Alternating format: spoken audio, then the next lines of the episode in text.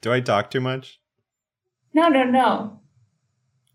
First of all, absolutely not. And second of all, sometimes you have a very quick explanation. it's so hard. I mean, you know what? Uh, we were talking with Shauna, and uh, it's it's like we there's like layers and layers of like jokes that happen, and uh, it's like we made our own little universe. Yeah, it's years worth of jokes. Yeah. You've been building your joke world. I have an update on my feral kittens. Oh, and, please share. And their possible future life with a dog. Because uh, the woman that is in charge, well, because last week, you may recall, William was like, we got a dog after having our cats for what six years, and that seems like their life is pretty miserable now. And I was like, ooh, that's what I want to avoid. Uh, the woman who runs this cat, uh, the cat adoption part, the woman who like tries to help everyone feel good about their cats. Um, is also a dog trainer and has dogs, and her like specialty is introducing dogs to cats. Oh no way! And and like oh. setting up um, that interaction. And she said that for any cat, it can work. That it's mostly incumbent on the dog. The dog has to be okay. Because if the dog is prey driven, it'll like never work. But she said that feral cats or cats that have some amount of feralness actually do way better um, with dogs because they have the time that they were on the streets where they trust they had interactions with animals and they like trust animals more than they trust humans. So oh, so she was like she basically didn't even think it was a problem. She just said we have to wait until the cats feel good. Hmm. so now i feel hopeful for my kittens and our future dog. Do you know what kind of dog you're looking at? Uh, well, we wanted want to do a rescue, and it's looking like most of the ones that are of the sort of size that we would want are ending up being German Shepherd mixes. Cute. Leaning towards that. Love German yeah. Shepherds. Some Love their pointy ears. Fluffy. Yeah. I'm jealous.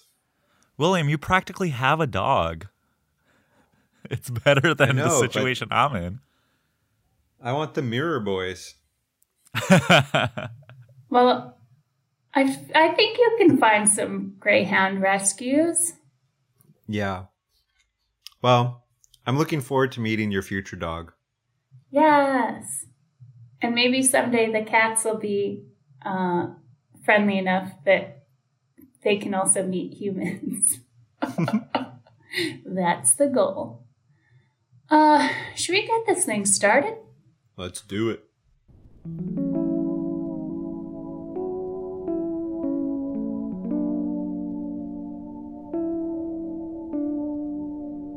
And welcome to another episode of EdTech Cafe, a podcast series produced by the educational technology team at Stanford Medicine. Our team sits at the intersection of art, science, and education, and in this space, we'll sit down with other media and production savvy professionals to discuss how they use their talents to support science and improve educational outcomes across the globe. I'm Jessica Whittemore, joined by my sometimes talkative co hosts, William Bettini and Andrew Beck. Actually, I guess the sometimes talkative only applies to William, because Andrew you're always talkative. Well, I guess that's my Sometimes. cue to shut up now. I think for me, I I feel like I'm not fully in control of when I feel talkative. You know what I mean? I like I absolutely empathize with that, William. Like there's some sort of switch in my brain and uh like a, a circuit breaker. And then sometimes it's just like doink and I have to reset it. Sounds like sounds like my circuits are always broken then. no, no, no. no yours you have are different always on. circuits. Yeah. Oh, different. You have good wiring. yeah, sometimes I'll be complaining to a friend about how I've been like super introverted for the last bit. Like, man, I just haven't connected with anyone in a long time. And then I will completely dominate a Zoom call later that evening. Like, how did that even happen? I don't know. You know, it's like once you uh, aren't satisfying your quota of talking, sometimes it just comes out. Yeah, it's true. Uh, so, in this penultimate episode of our first season of EdTech Cafe, we are joined by Shauna Poley, which, oh man, tell us what we have to look forward to in this interview. Hmm.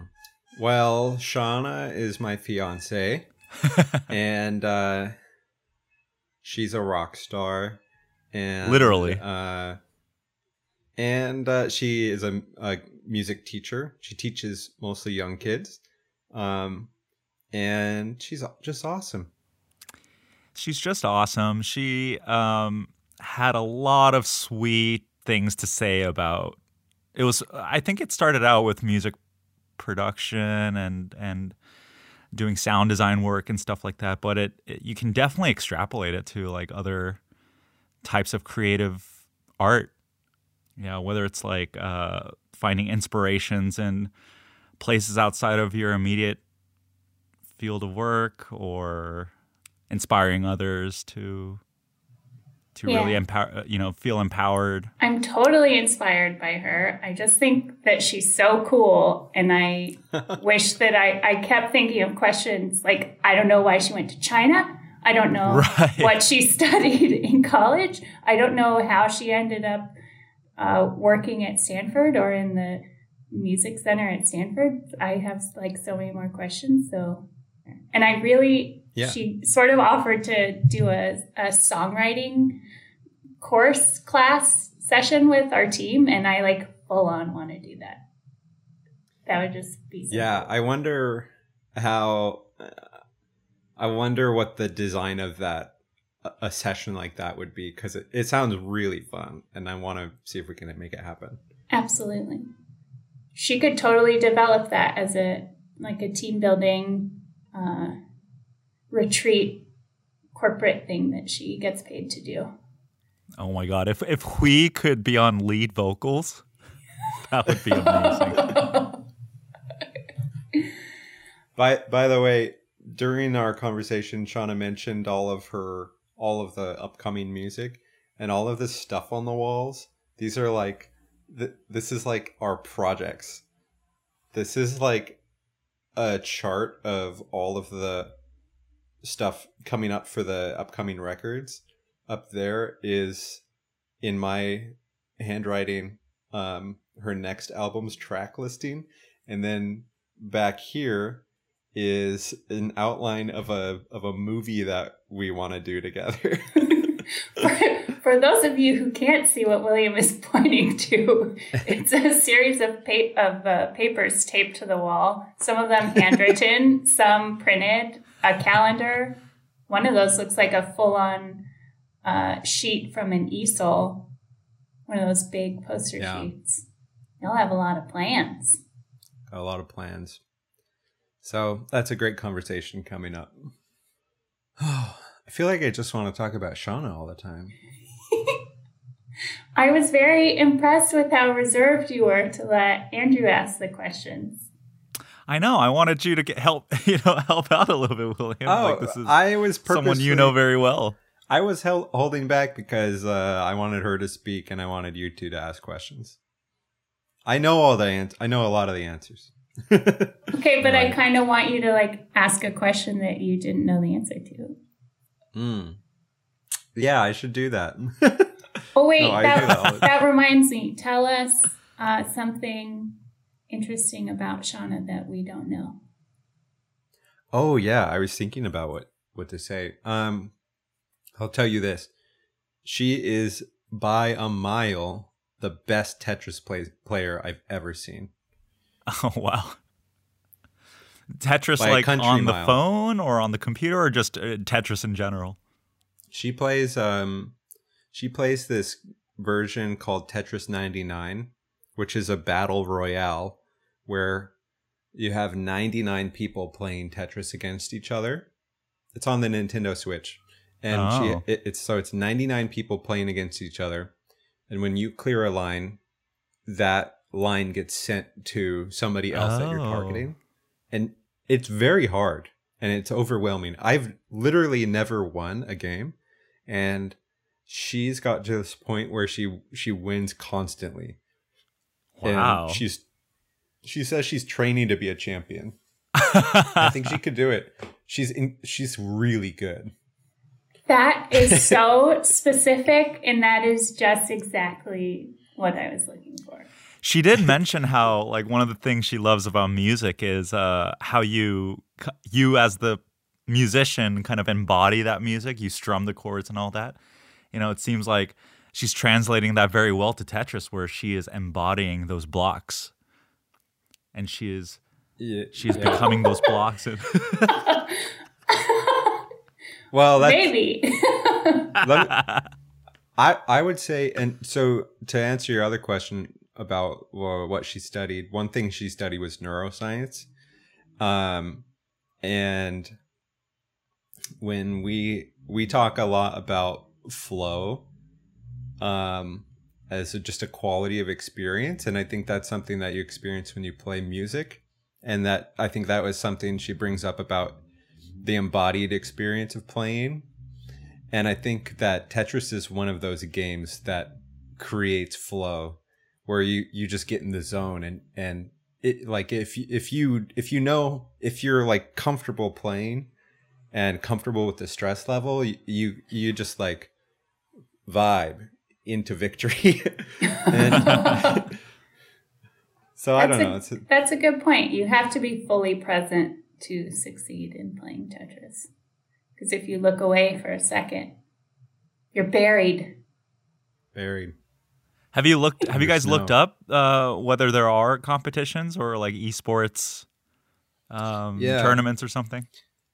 There, um, actually, we have a friend um, who is a three times consecutive Tetris champion,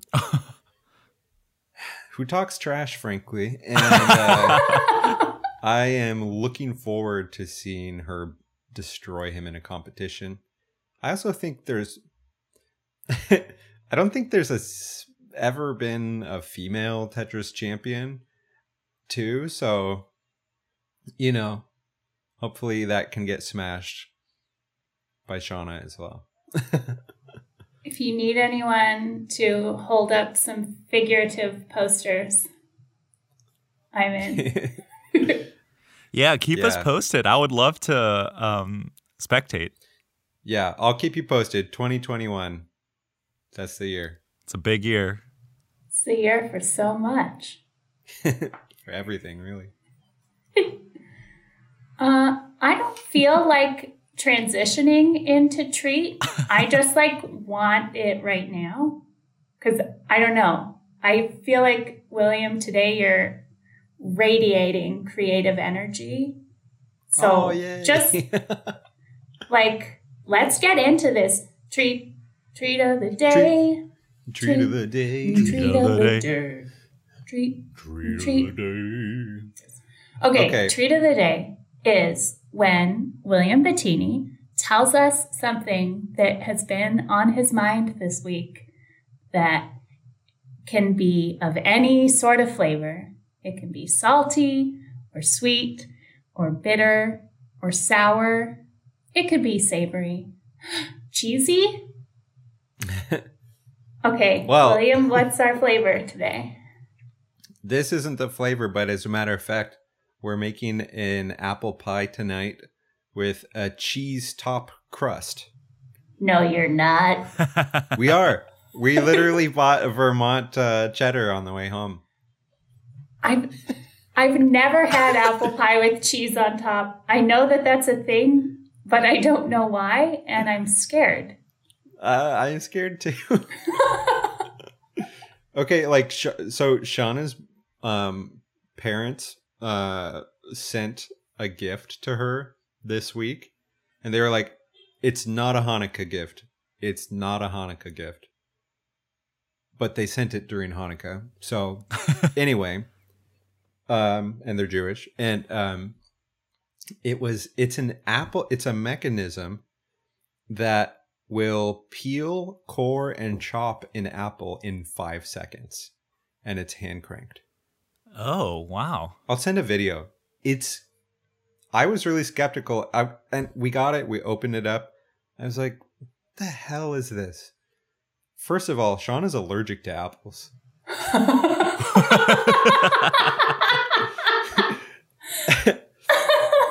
Second of all, Oh. why? And I, but I should expect, you know, I, I, I wasn't that surprised because earlier in the year, um, I sliced my finger open like really badly, and um, Shauna's grandma sent me a care package with bagels and cream cheese and a bagel guillotine, which cuts bagels in half. But what it what the object what the device looks like is it looks like a device for slicing your finger completely off. so it's just bizarre, but but I guess okay. I mean, that one kind of sounds like a threat. yeah, she she didn't. Anyway, so we get strange things from them all the time, and uh, to make use of the Apple machine, we're doing this pie. Um, but that's not the treat of the day flavor. Cheese is not the flavor. Wait, but first, do her parents do they forget that she's allergic to apples? Have we confirmed that they know that she's allergic to apples? Well, I think okay, so that's a whole other can of worms. um, I I what from what I understand, Shauna is literally allergic to apples, but um, her parents just don't believe this is What? true.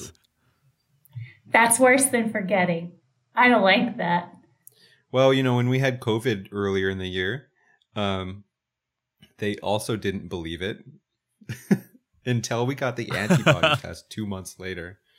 So All right, Anyway. tell me this treat. the, the That's real a transition. The only, the only thing on my mind, the flavor wise, is ice.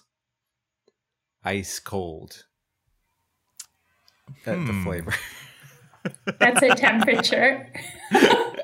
Uh, okay, then maybe carrot because uh, snowmans, snowmen, snow people have uh, carrot noses, and um, I just want to talk or a about button snowmen, nose. or a button nose, or a leaf nose, or a stick for a nose. Um, so uh, this week in New York, um, it snowed.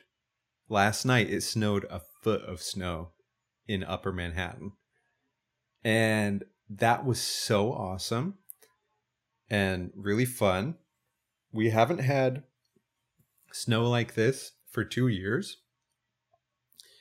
Um, since i moved here there was only one really good um, snow day. And two years ago that snow day happened it was sort of a surprise. And um i because i'm not from the snow i love snow. So i went out and uh you know went for a walk went sledding really just like enjoyed the snow so much.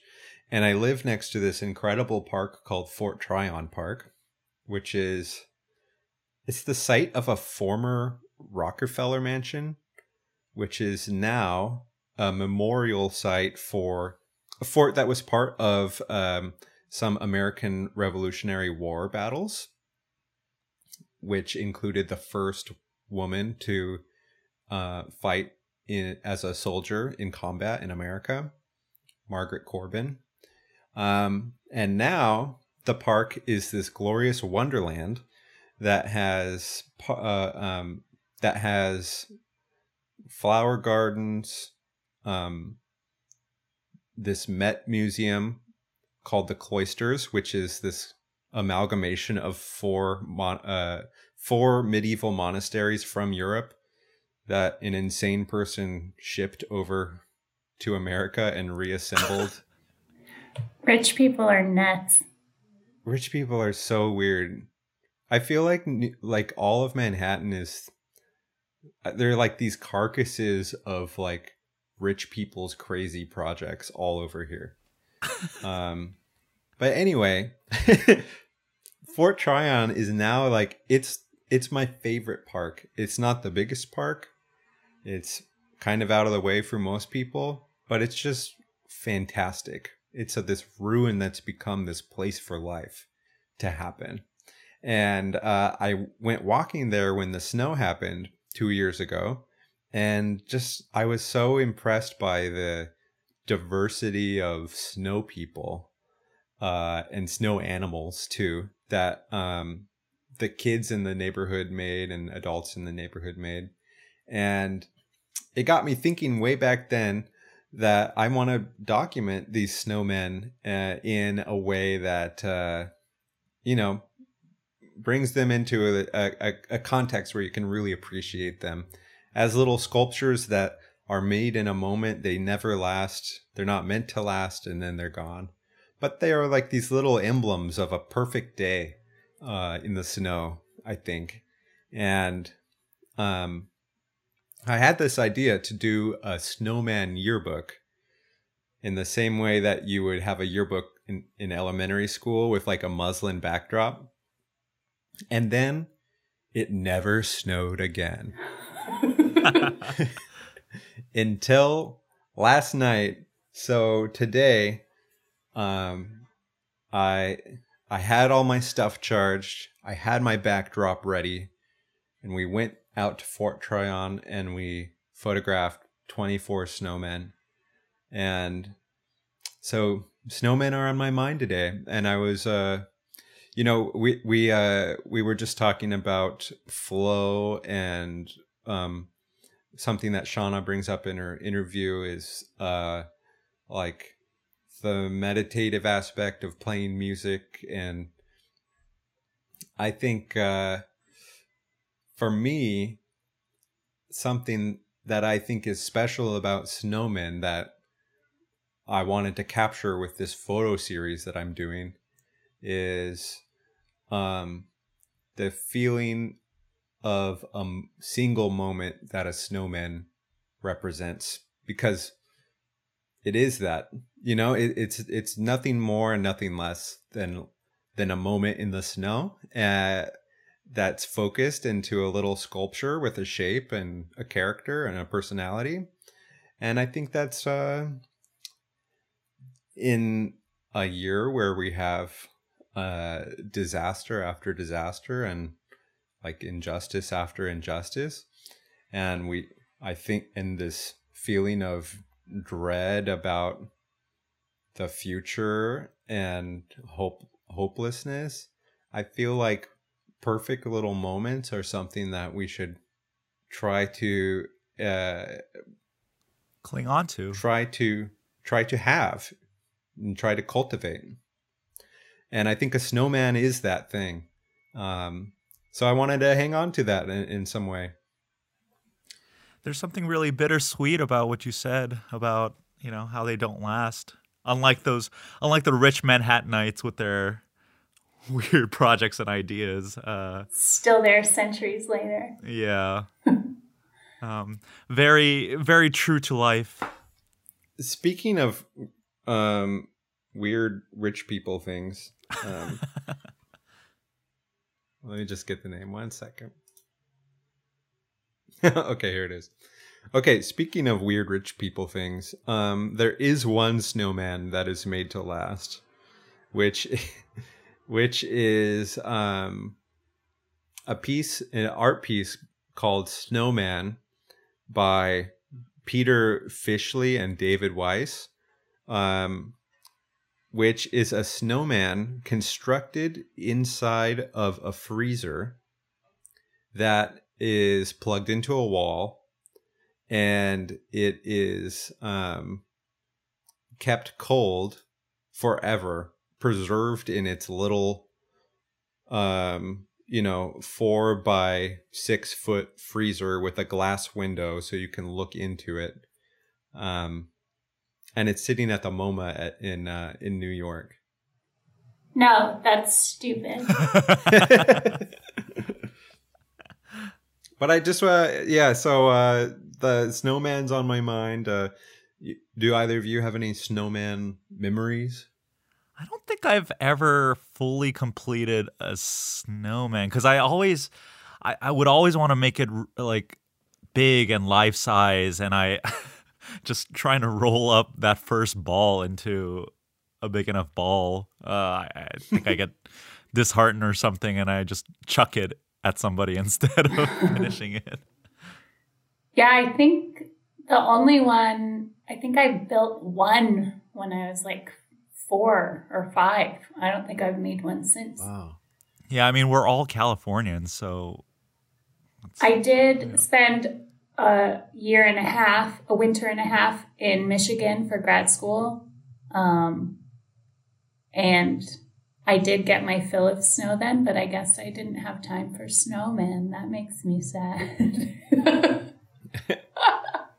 the wonderful thing about one. the photos you showed, William, of all the snowmen is, um, I mean, I imagine it, it, each of them was built by a different person, uh, just an assumption, and yeah. um, each of them has their own like unique characteristic. It's it's almost like it's almost like a creative project in and of itself. Like it it was was the expression and the personality of its creator. I like how some of them were clearly premeditated, whereas others probably happened spontaneously. Like the ones where someone brought a scarf and left yeah. it, and then also had a bunch of matching loose buttons to put on the snow person. And not all of them had, you know, the classic like uh, two balls on top of each other or whatever. I don't know why back then, when I was a kid, I was so fixated on making them into perfect spheres. I could have just mushed a bunch of snow together, stuck some coal on them. That would have been my snowman. Oh, you have coal, Andrew? Maybe that year I was a bad it, kid.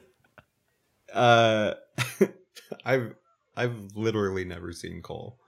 I've never had a piece of coal. I've had charcoal. Um, I think, uh, yeah, you know, it is an it is an art project, but I think the fun thing about a snowman is that you don't. I don't think you necessarily think of it as an art project because it's an activity. It's also right. a lot of work. Like it's very tiring.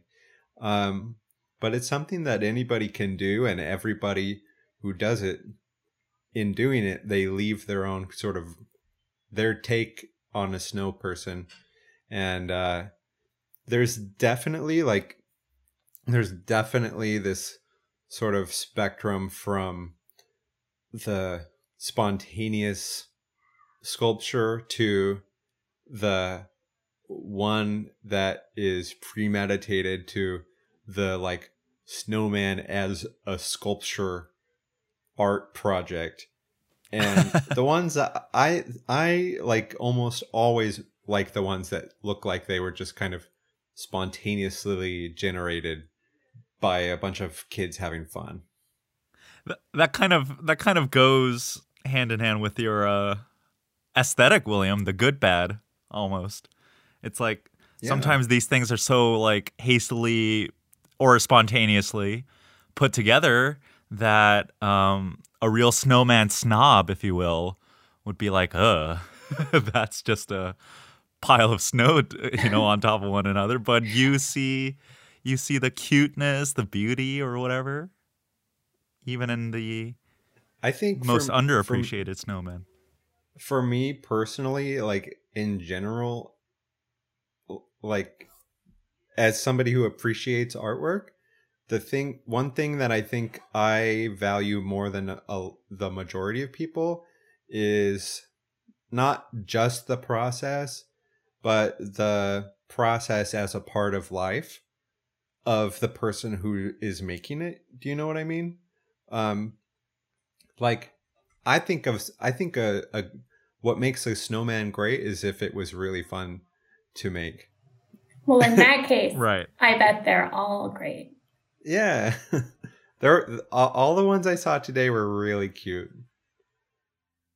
Is this like an annual thing at that park where or or rather than annual like more like yeah, if there's snow. Um it's like a known park for propping up all these snowmen.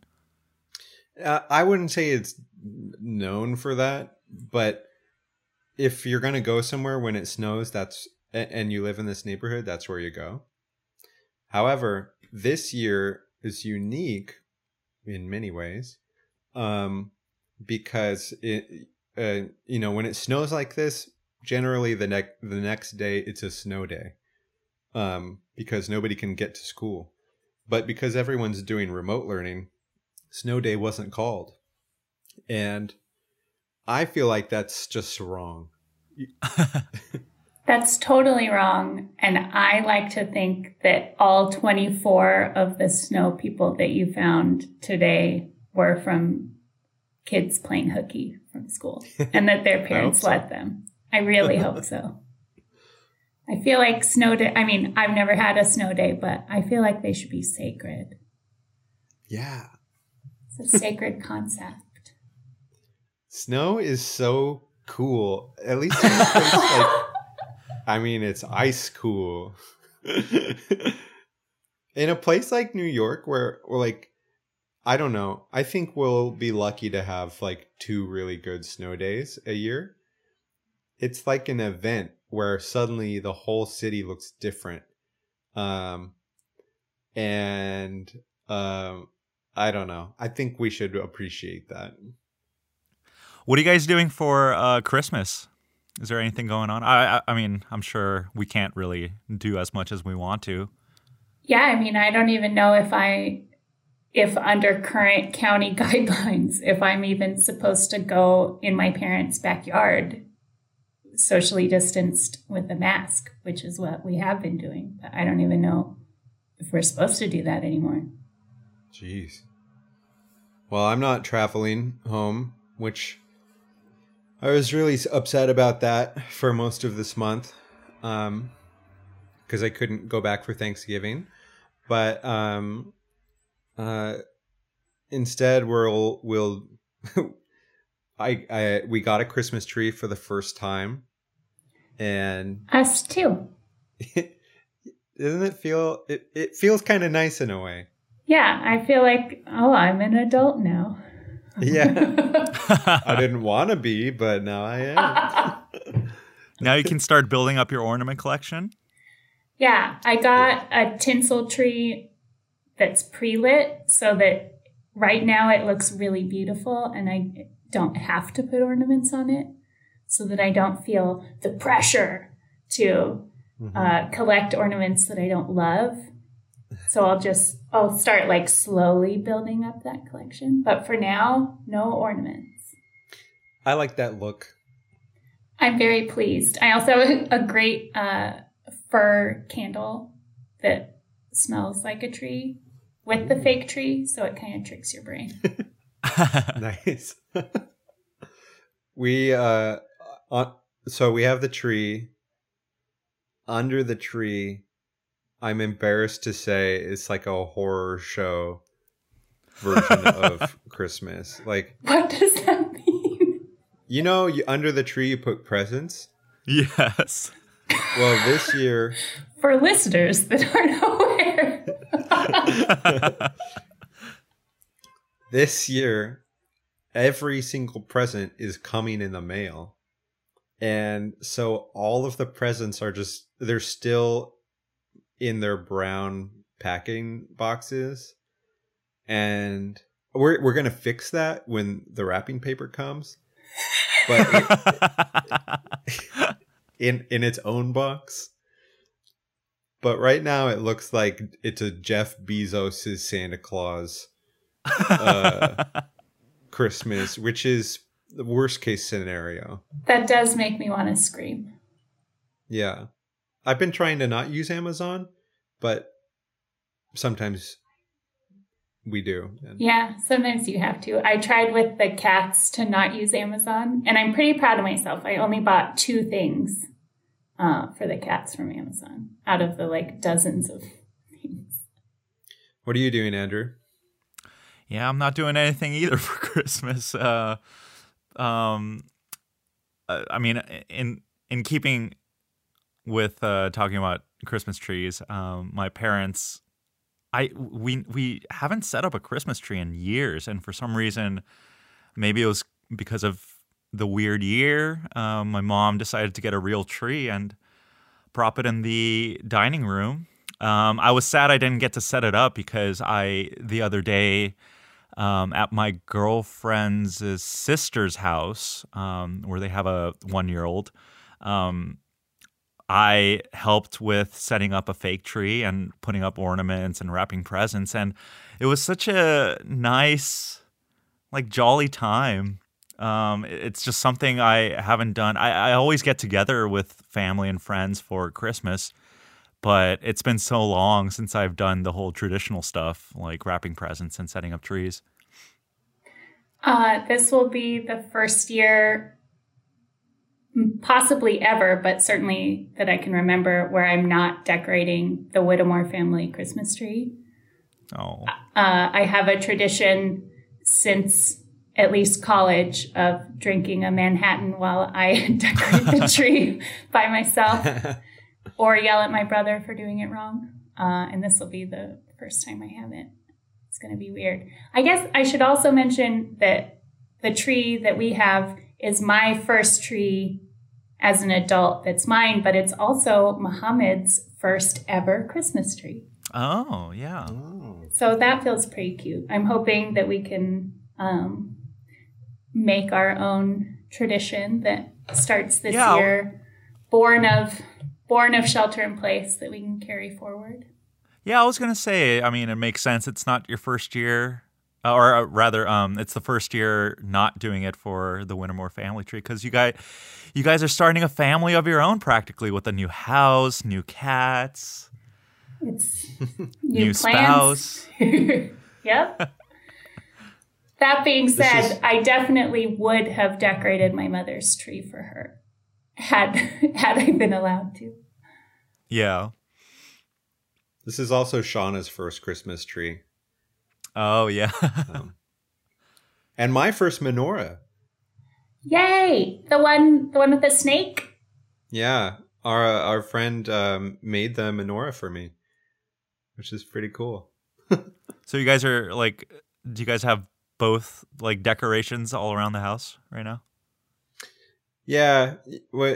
Well, I'm not saying this. Shauna is saying this.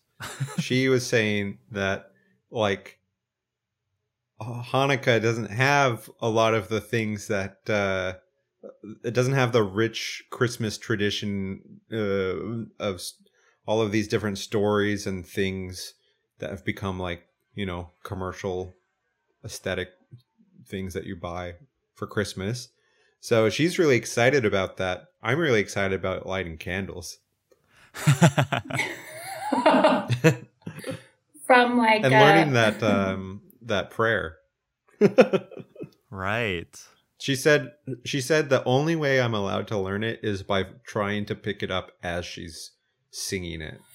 So I've got like the first two lines. Do you think you'll have it by the eighth night?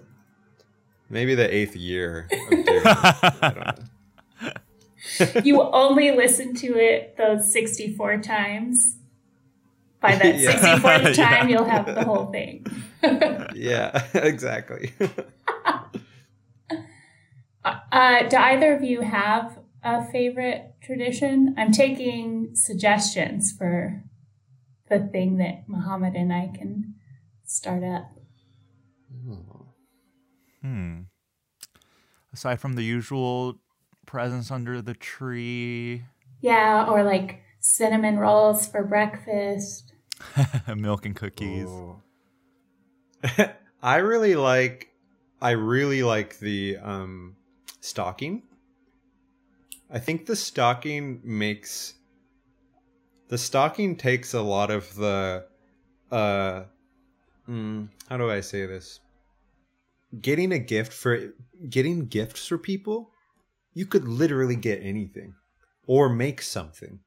Or maybe they don't want a gift and you need to maybe there's an experience or a letter that you write.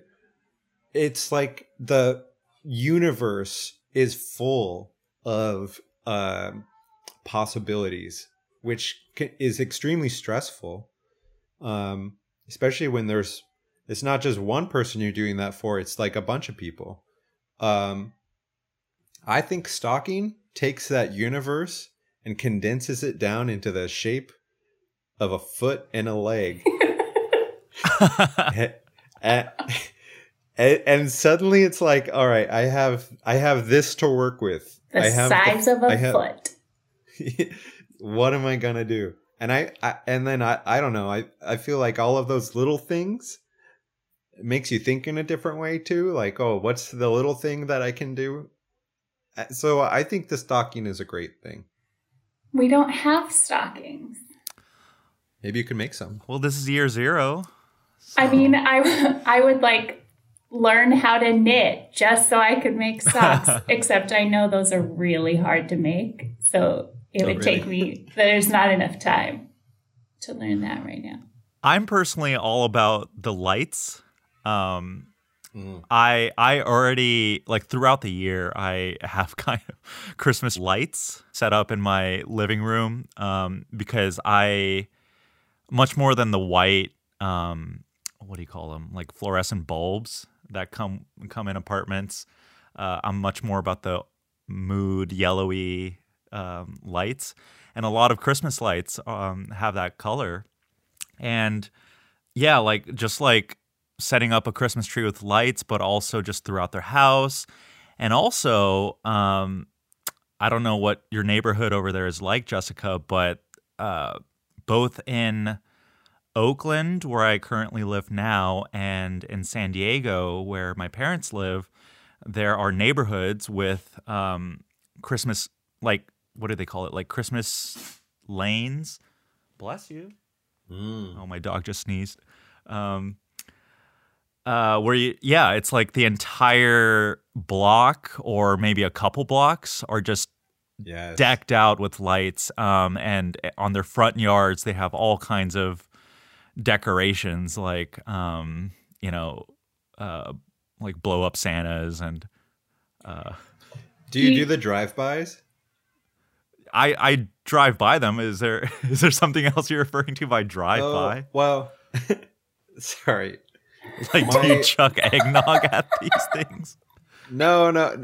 When I was when I was uh, a kid, my parents would um like it was a thing we would do as part of Christmas is we would get we would make hot chocolate and we'd all get into the van um and just drive through the neighborhood to the spots where we knew the houses had really great lights and we'd just like be cozy drive around look at the things and it was it's like it's awesome wow I was about to say that's a really great tradition that COVID hasn't changed at all, except that we're not allowed in the car with our parents. oh no. uh, Andrew, that reminds me about the lights that our neighborhood uh, all have cohesive lights. They have these PVC pipe hoops of lights set up so they oh, wow. create arches over all the sidewalks. Wow. Um, but we don't have those because they all got them together. So we are the only spot for like more than a football field length on our side of the street that doesn't have them. that reminds me of uh, the movie Christmas with the Cranks, where Tim Allen is all bitter. Um, and he doesn't want to set up Christmas lights on his house. And Dan Aykroyd is like the unofficial dictator of the neighborhood who demands that he puts up lights because they're the only one. Um, I also I used to um, in college I a couple of years I donated to um, toy drives, and I'm sure um, that could be a nice tradition to start up, especially this year, um, given that. Andrew, of- I love that. Um, uh, Muhammad fasts for Ramadan every year, and part of Ramadan, besides not eating food or uh, having any water, is to give to charity. Um, it's one of the pillars of Ramadan, and so that would be something that would tie like Christmas giving Yeah. plus um, Islamic giving together. That would be cute. All right, Yeah. that's a great suggestion. keep you know keep the spirit of giving alive and lastly i never get tired of the same watching the same christmas movies and listening to the same christmas songs my go-to is jingle all the way with arnold schwarzenegger it's turbo time Oh, uh, we've been watching Elf. that's another good one That's like our It's a great one. My my favorite uh, Christmas album is "Asleep at the Wheel," which is a Texas swing band, honky tonk, Oh, and cool. uh, they have a really great Christmas album that my mother has on CD. So that's normally what I listen to while I decorate the tree. But I haven't checked if it's on Spotify since I can't just steal her CD this year. This is Where would you even play year, it? man. oh yeah, if I had a CD, I don't know. Um, speaking of music, um, I'm Italian, American, and what?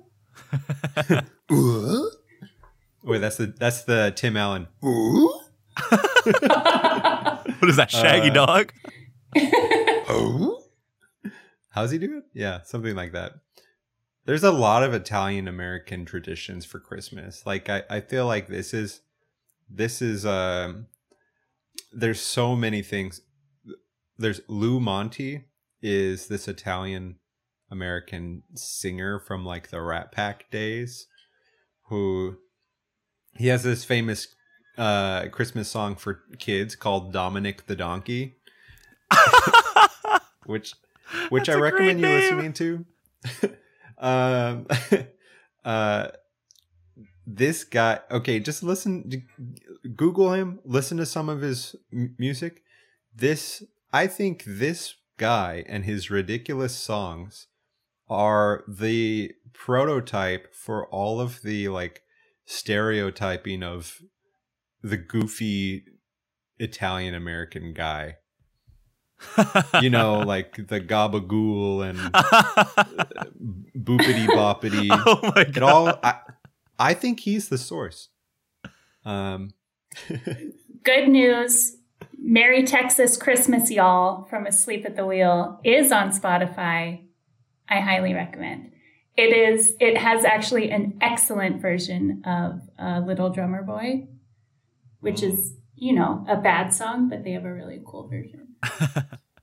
the only version of that song that I've heard that I like is the duet with Bing Crosby and David Bowie, Whoa! oh yeah which is classic so Bing Crosby does the little drummer boy part, which is boring. It's not interesting, and f- appar- the story is, um, they got David Bowie to do this Chris part this song with Bing, um, for a Christmas special, and the day before, uh, recording, Bowie got the lead sheet, and he he thought Little Drummer Boy sucked.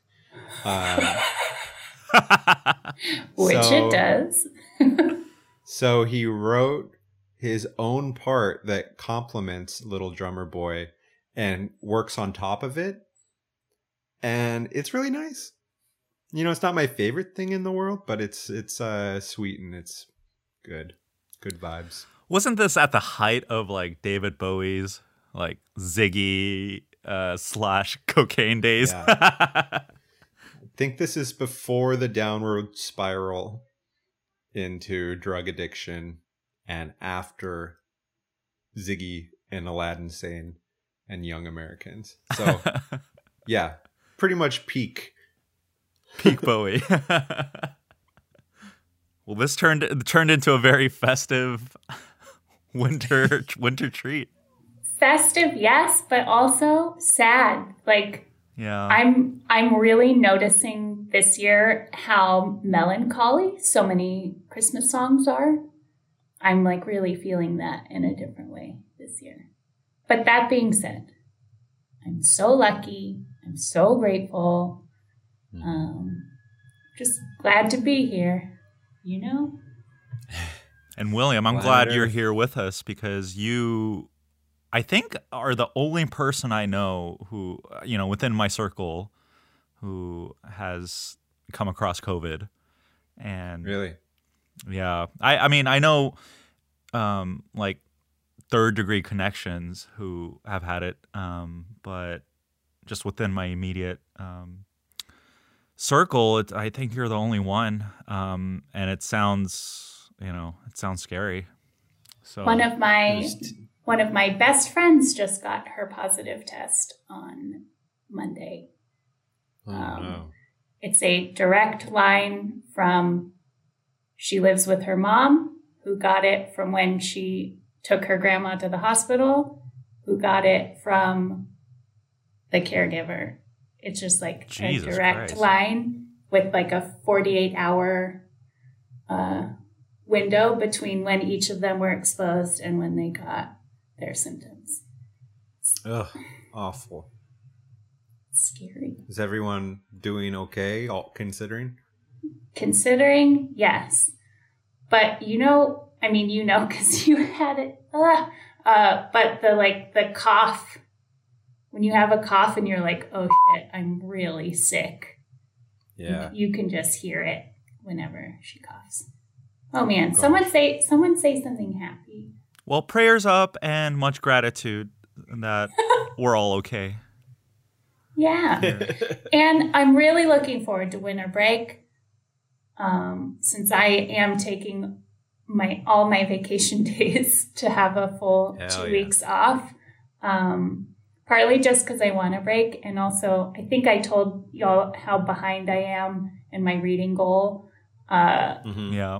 but so now I have I have to read 10 books before January 1st and I know I can do it and I'm excited to sit down and read with the cat on my lap. Are you choosing short books or are you staying true? I am not letting that dictate. I'm not like looking up the length before I read something. Um, I will add in a few plays because I borrowed a bunch of plays from a friend and I should return them at some point. So I may as well uh, put some of those in there. But I mostly just get what uh, is available at the library. And so I download it and open it up and I cross my fingers that it's not an 800 page book. Best to avoid Stephen King then. All right. I'll, I'll take that note. and Russian literature. Right? Uh, actually, William, you saying that makes me want to read one. Yeah. Oh, you know, have you read Salem's Lot? Yes, I That's have. I've only read two. I read that and uh, The Shining this year. Those were my first Stephen King. Oh, you know, he wrote a sequel to Shining. Yeah, from Doctor Danny Sleep. Grown Up. Doctor Sleep, yeah. I love that guy. Have you read his biography um, on writing? No. I think you would love it. I I recommend this book to everybody. I think Andrew, you should read it too if you haven't. I haven't.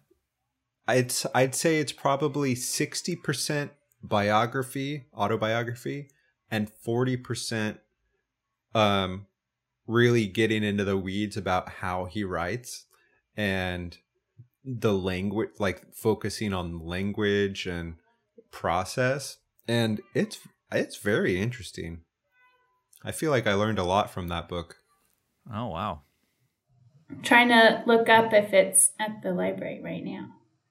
Um, I was disappointed though reading both Salem's Lot and The Shining, just that they're like clearly written by a white dude, however many decades ago. So they're not yeah. they're not fully at where I want them to be at. I would just love like a tiny rewrite, just fix some of the stuff um, Yeah. for now. Oh well, I'm man, gonna talk to you when I finish this uh uh Death's End book. I'm having I I'm having like this such a weird experience of reading it because I'm like, oh, I hate, I hate this. It got bad. And then and then I and then like the next chapter I'm like, whoa, that's amazing.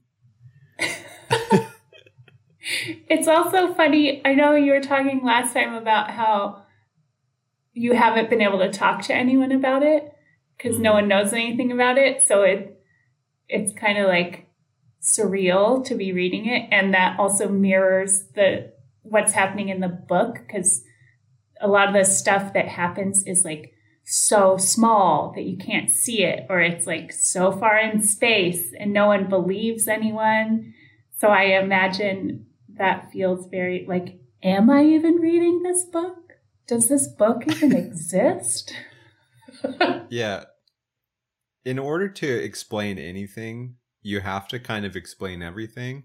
Like Andrew, if I was going to tell you that um so basically there's this planet called Trisolaris where these aliens that look like mirrors who speak to each other kind of like telepathically or something. They've sent protons to the earth um uh, and because protons are 11 dimensional objects they learned how to un they learned how to unfold the 11 dimensions into two dimensions and then they print a computer on it and then they fold it back up and shoot it at the speed of light to earth and then each one of those particles is like a camera that can record everything. William, the very fact that it's aliens is a total spoiler, right? Don't you, we don't learn that until like three quarters of the way through the first Oh, book. yeah. It- from the description, it sounds like there.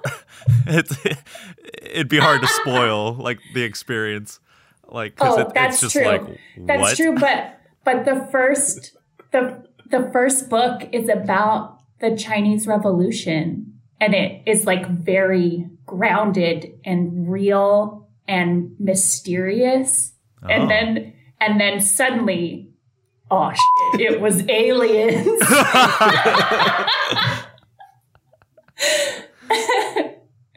Yeah, and and it it goes into places you wouldn't even you couldn't believe and you couldn't even understand.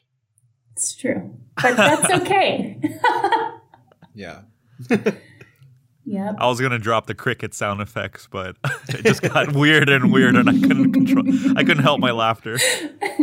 you know, the only way to get William to stop talking about the three body problem is to bring Shauna out here because she hasn't read it. So we can get a critical mass of people who haven't read it, and then we'll stop talking about it.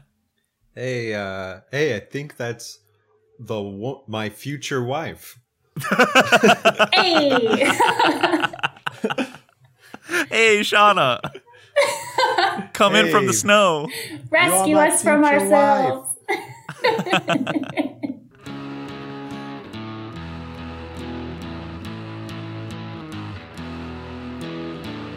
I'd like to see you try and draw the line between stubbornness and strength. and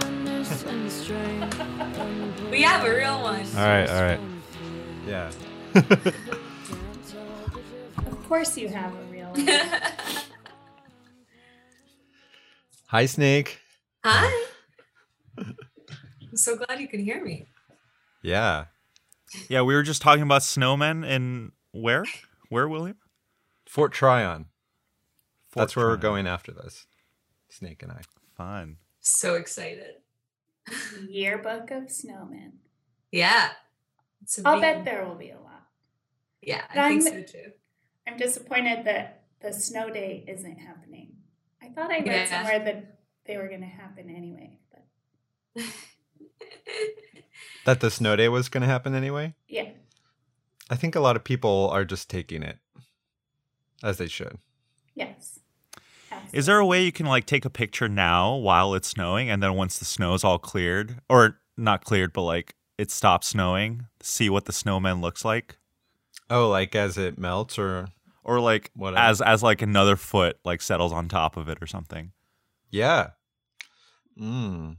Mm. Okay, Uh, so well, you have I'll- to find all these snowmen. You have to geotag all these snowmen. That's right. you have to write a blurb Yeah. for each of them and then find them again and re-photo. Yearbooks don't come easy. It takes a lot of work. It's a lot of work.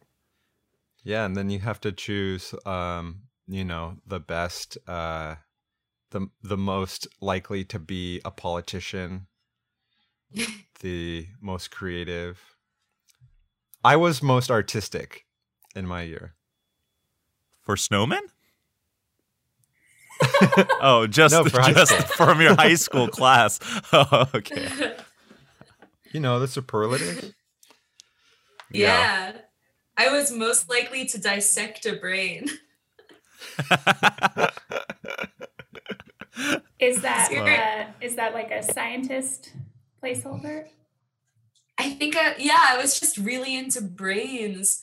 And, and no one knew what to, to say about me. So they were like, she's probably going to touch one one day, which I have.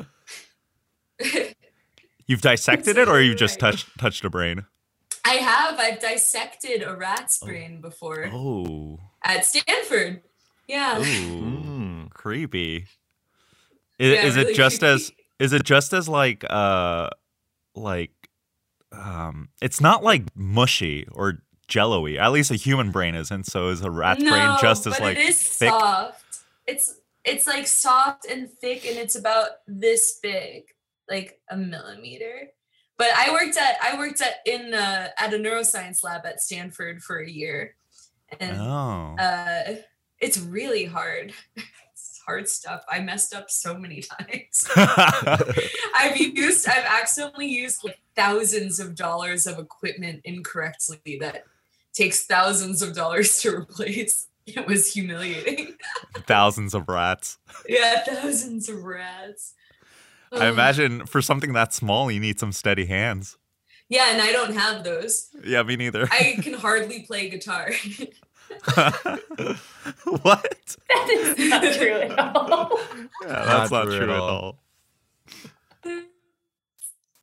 I've listened to I've listened to like Hangnail and William sent me other um uh you know random clips throughout the years. They're all great. I I, I really enjoy it. Yeah, a lot of it happens right here.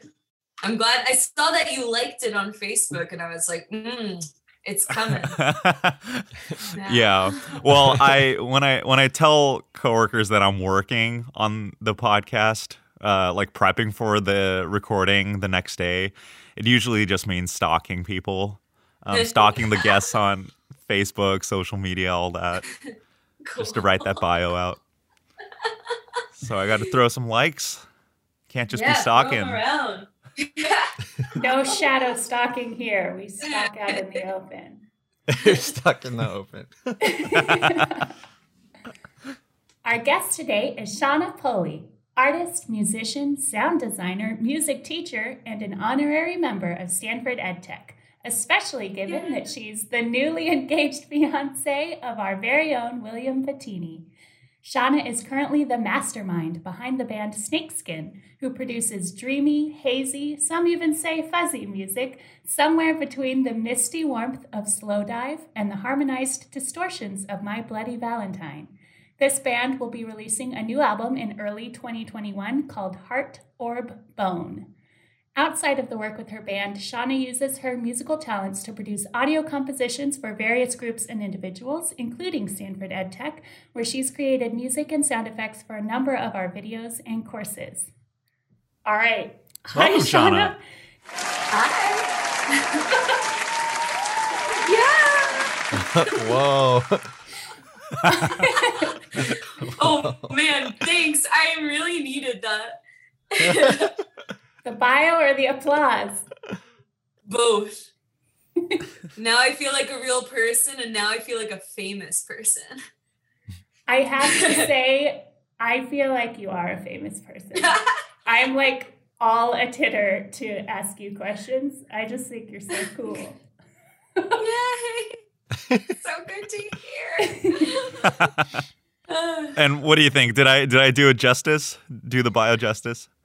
well, recently I've been listening to My Bloody Valentine and I've been thinking, oh man, if I just if I could just like access this sound, it would it would make my whole life. So I was really happy to hear that you mentioned them. I I watched a couple live videos of them and I you know a tear rolled down my face. when they So good. released their last album, what was it like seven years ago? I went to one of their shows Yeah. at a festival. It was probably the one show that finally blew out my eardrums. Um, and I I've was standing. I, I was standing about as far away as you could, and it still blew out my my ears. So I'm not That saying, album rocked though. yeah, MBV. I'm not saying your music Yeah. blows out eardrums, uh, for better well, for my, worse, par- but my parents actually came to my band's last show, and we had to hand out some earbuds there. there you go. So, yeah, It's the distortions. yeah, the distortions.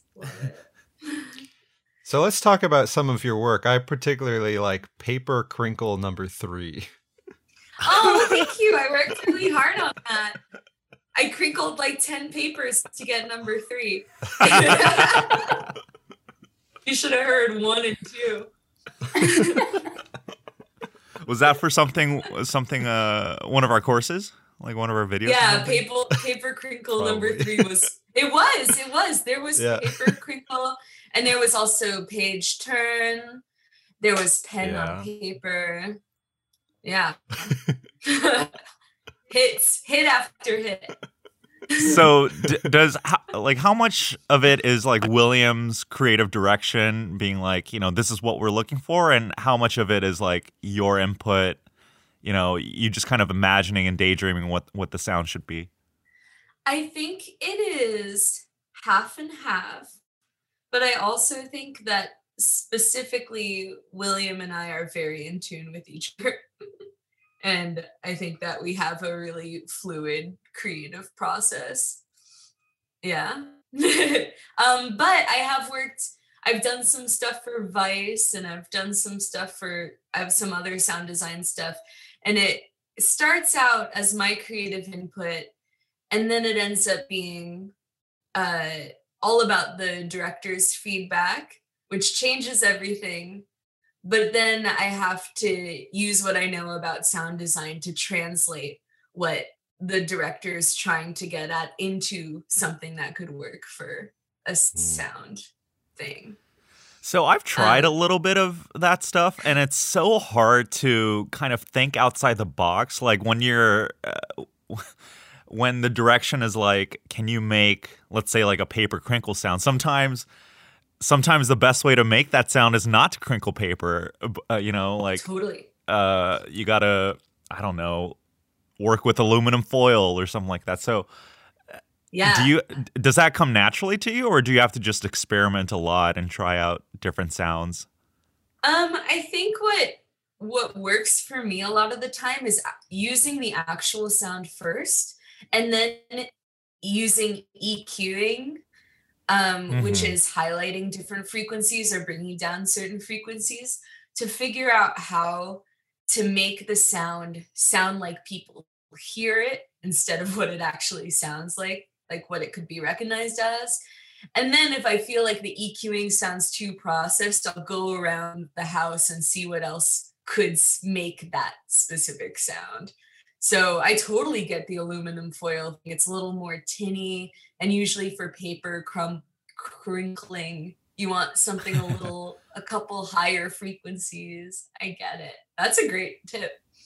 no no no no that that wasn't a tip that was just more like Oh, I'm taking it as a tip. I'm gonna use it now. No, I suck at it. no.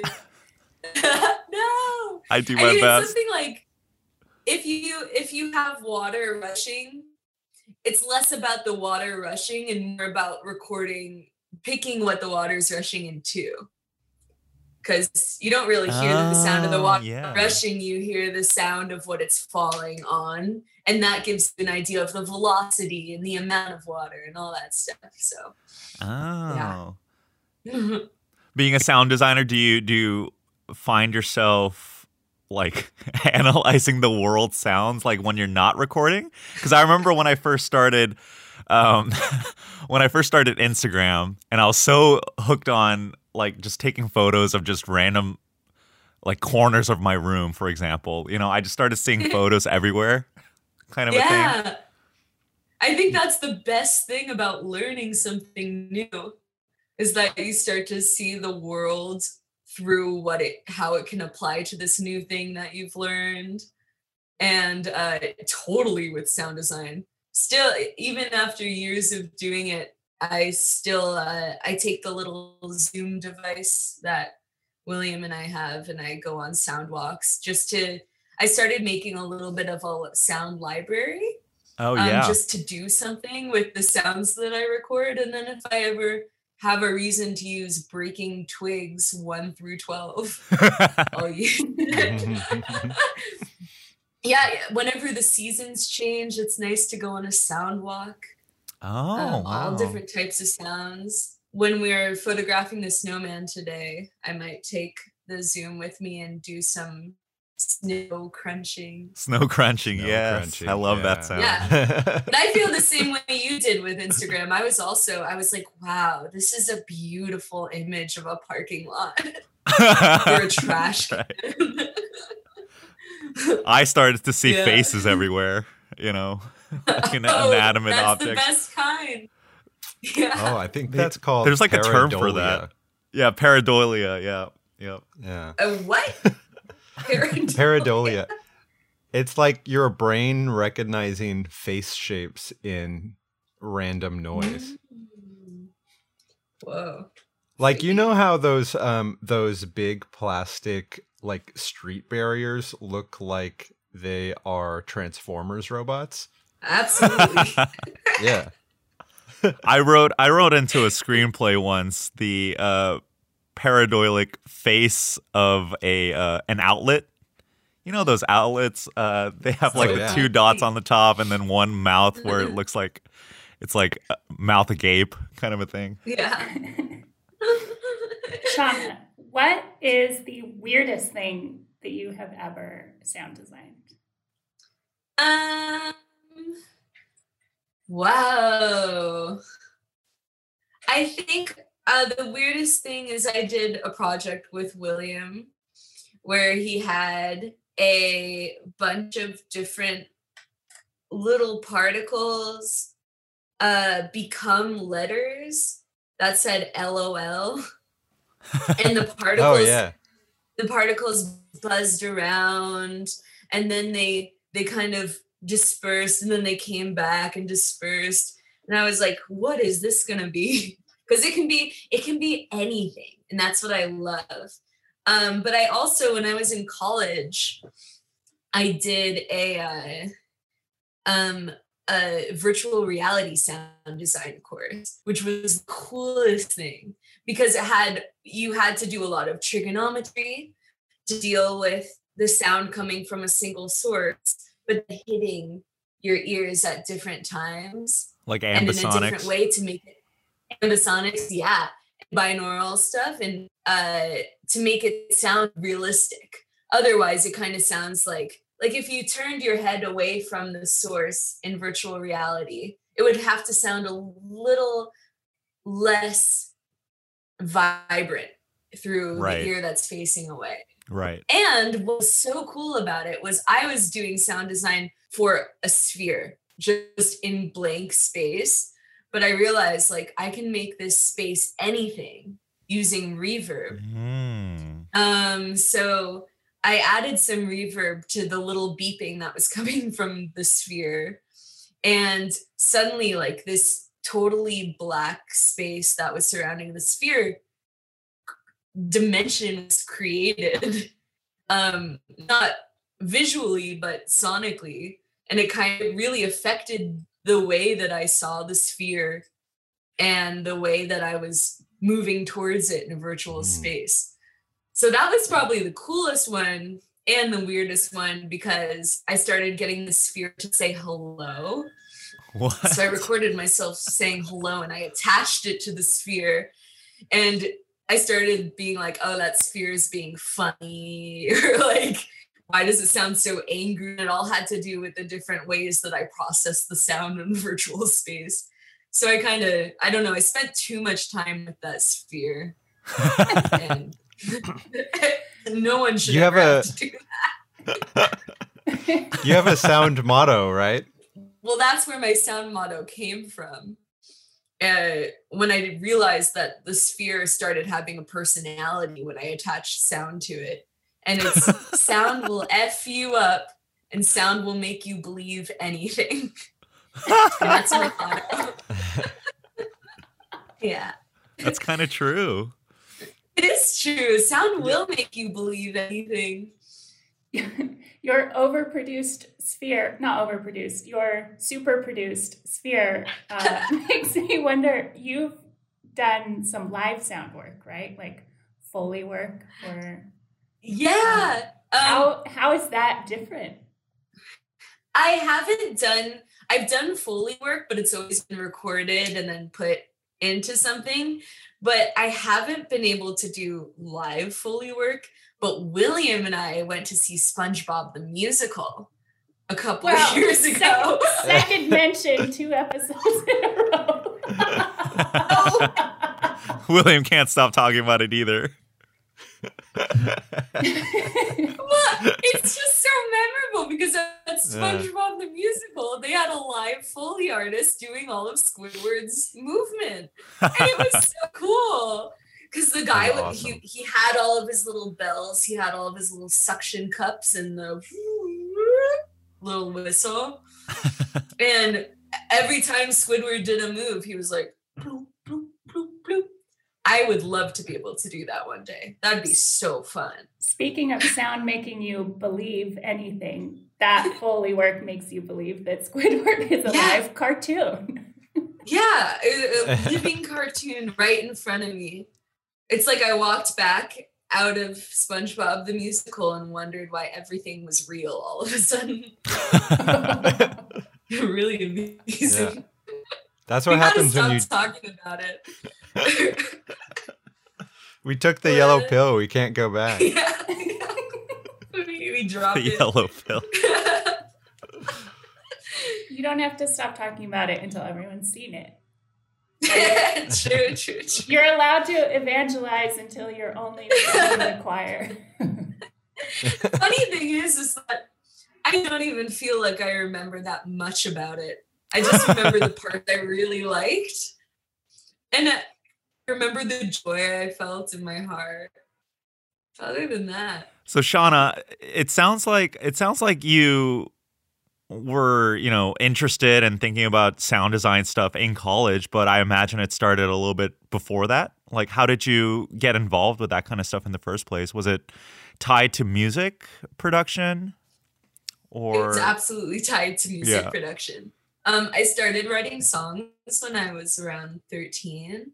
Um, and uh, I would just stay in the music rooms after school ended and write um, because it really cleared my head. I they weren't necessarily like songs with beginnings, middles, and ends, but just kind of free form i think I was really amazed that I could press a piano key and a sound could come out. And what was your of instrument of, instrument of choice? Was that also the guitar? It was the piano first. Oh, really? Um, because that's what I had access to at school. Uh, and then when I, I started basically like teaching myself more complex piano than what I had learned as a kid. And uh, then I got a guitar, and it's actually this one I have next to me. I still have oh, it. no way. hey, Yeah. and I was I was 14 when I got this guitar. And then I started writing songs on the guitar, and that's when I was like, uh, I think guitar for me was a little more difficult to do free form playing on. Uh, and Hmm. so I actually just because I knew so few chords, and it I think it's a little less accessible to explore the guitar Right. than it is the piano. Um and uh I always tell people so- piano's like the easiest instrument you can learn to play because you're all you're literally doing is pressing keys. Totally. I think it's also it makes sense because visually the lower parts over here, the higher parts over Right. here, and it kind of chromaticism makes sense. It it's very visual, whereas the guitar it's like I don't know what this what my fingers going like this is gonna do. But when I started learning it, I started because I basically knew four chords. My songs ended up being around four chords. Um, and then I was like, I gotta record this somehow. And that was when I got my first MIDI keyboard and audio interface Wow. and yeah. a very reliable mic, which I'm using right now, the SM57, the best mic on earth. Um, uh, and so I started recording, and the recording sounded really bad. I recorded in GarageBand, but upon listening to them again, I think they sound kind of dope. now I'm like, whoa, these are pretty cool. They they sound like a time. Yeah, in this in this vaporwave era, you know, where Yeah, yeah, yeah, that totally. lo-fi quality is always is very attractive now.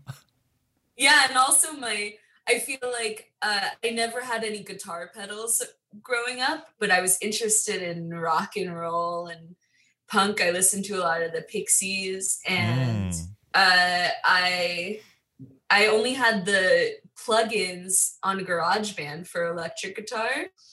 So uh, in my 15 year old head, I was like, I'm gonna make this as loud and fuzzy as humanly possible. And uh, so I did. And I didn't have anyone to tell me it sounded good or sounded bad because I didn't show anyone. I just recorded all the time. um, but uh, yeah, that's that's how that happened. Aside from the Pixies, who are who are some of your other big artistic influences, and it doesn't have to be music either. Um, yeah. Uh, well, David Lynch is one of them. Ooh, and uh yeah for sure and uh bjork and um i and i think just uh um these sound my like aesthetic influences. Like Bjork is a musician, Yeah. but she and Lynch both have a very unique aesthetic. i think it's uh it's about like intention uh Plus the and, weirdness. I, and the weirdness i think i love their ability to uh invite someone into a space and uh i you know i think that i'm interested in exploring uh gender in music and uh Mm. kind of just a bunch of different ideas that can ex- be expressed through music and i think that the artists that i admire are ones that aren't afraid to explore those ideas or are interested in doing it uh, so i have a very long list almost almost everything i listen to i feel like i can get something from right. Even if it's bad, yeah there's something to learn from it. yeah but i guess the bad stuff i don't like as much um yeah i i you know i love uh i uh one of the best parts about playing music in new york is that i have a really solid group of musicians that i've surrounded myself with uh, who you know are all women or non-binary and growing up uh it was kind of music was a huge boys club which was why i didn't show that music to anyone and Mm. after moving to New York and kind of having this like vibrant world Culture, of scene. musicians and artists and cultures, exactly. It really, I feel like a lot of my favorite music now is the music that my friends are making. And that means something so, I don't know, that's a revelation for me, especially since coronavirus has started, because I find myself listening to my friends' music Mm. because I love it, but also because I know my friends' hearts and I know how genuine it is. And that makes me hear the music differently. And Yeah. I, I just love, I have a friend who's in a band called Anna Altman. And I just love listening to her music because it sounds so good. And I know how hard she's worked on it and how passionate she is. And I don't know. Yeah. And then the the I would recommend, oh, yeah. no, go ahead, go ahead. Uh, bands near me, Zenmate, Pinky with a Y. Denmate. William showed me Denmate once. Yeah, Denmate. Yeah. um, and Anna Altman, my three, my three tops for my scene. Shauna, maybe um, you can bring up uh, the compilation that you put together recently with Matt. oh yeah. Um, I also did a compilation called Hard Femme, and it is a benefit compilation of artists from my beloved scene uh, for uh, COVID relief in Corona Queens. Um, and my uh, my bandmate Matt uh, helped me put it together. Well, I helped him put it together, and he's been doing a lot of on-site mutual aid uh, stuff in Corona. Oh, very cool. And so that all the money go- that um, it makes is going straight to Matt, who has a bodega that he's hooked up with to buy supplies for um, people who need it at a discounted rate. And then he's distributing those on his bicycle. it's pretty cool. yeah. And that That's that compilation is like like the greatest hits of like the Yeah. scene, and it's pretty Yeah. awesome. Oh God, William, yeah, shared it with uh with the team at um on Slack, and I remember just kind of tearing up at at like at your song, Shauna, because it was so beautiful. oh, The, it it kind of like it kind of starts out in one way, but then it just kind of gradually builds and builds um into I'm so glad that you feel that way. yeah, it, it like takes your head up into the clouds or something. Um, I have a that was a remix of it that I did. The original is on a tape that I put out. That's on my Bandcamp. Um, and if you like that song, I recommend you uh you listen to the original. It's called Hard Femme. And oh, Matt okay. wanted to name the Matt. I'm sorry, there's something in my eye. um, Matt wanted to name the compilation Hard Femme uh, because for we were thinking of all the musicians that we could think of, and uh, to put on the compilation, and they all happen to be either you know identifying as woman, a woman, or non-binary and we were like oh my god we can't even think of one dude musician right now." which which to my little high school self was like the biggest relief of all time because i was like oh my gosh i'm just so happy that i feel like i'm meant to be here so, Shauna, are you from New York? yes i'm from long island Oh, okay, okay. So um I was gonna ask, like, how I'm- how do you find like a community, um, especially when it is such a boys' club? Like, do you mostly, um, like post things online and then just build a community organically there, or do you well, I- find think, like, people what- when you when you perform? Um, what's really wonderful about New York, and I think one of the things that makes it so special is that there are a lot of young people who um, are have rented out spaces and created DIY spaces and Mm. uh th- and art galleries and I I really feel like all of the spaces that I've played are all ages and run by the people who work there.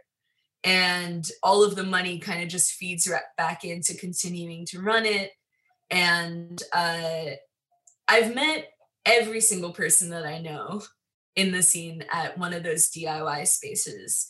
Um and unfortunately we're kind of fighting to keep them alive right now Yeah. but that is the way of DIY to be honest you know Yeah. a, a space opens and then there was a space called uh in Williamsburg that uh, called Death by Audio, and I met so many of my friends there. And then Vice, Vice Media took it over. They bought the building. Oh no. You know, and then but but they also bought it being like, we love Death by Audio and we're buying the building. so it's they bought photographs of concerts at Death by Audio to put in the lobby of their but the faces are um but these spaces are like they're the most special places on earth. They're truly like they're they have ethics. They everyone takes care of each other and you can share your art and your music at these spaces. And kids who like me if i had known about them when i was 15 i absolutely would have gone. Uh, but I was on Long Island where it was, you know, the only way you're going to play music is if you're doing Battle of the Bands, Oh god.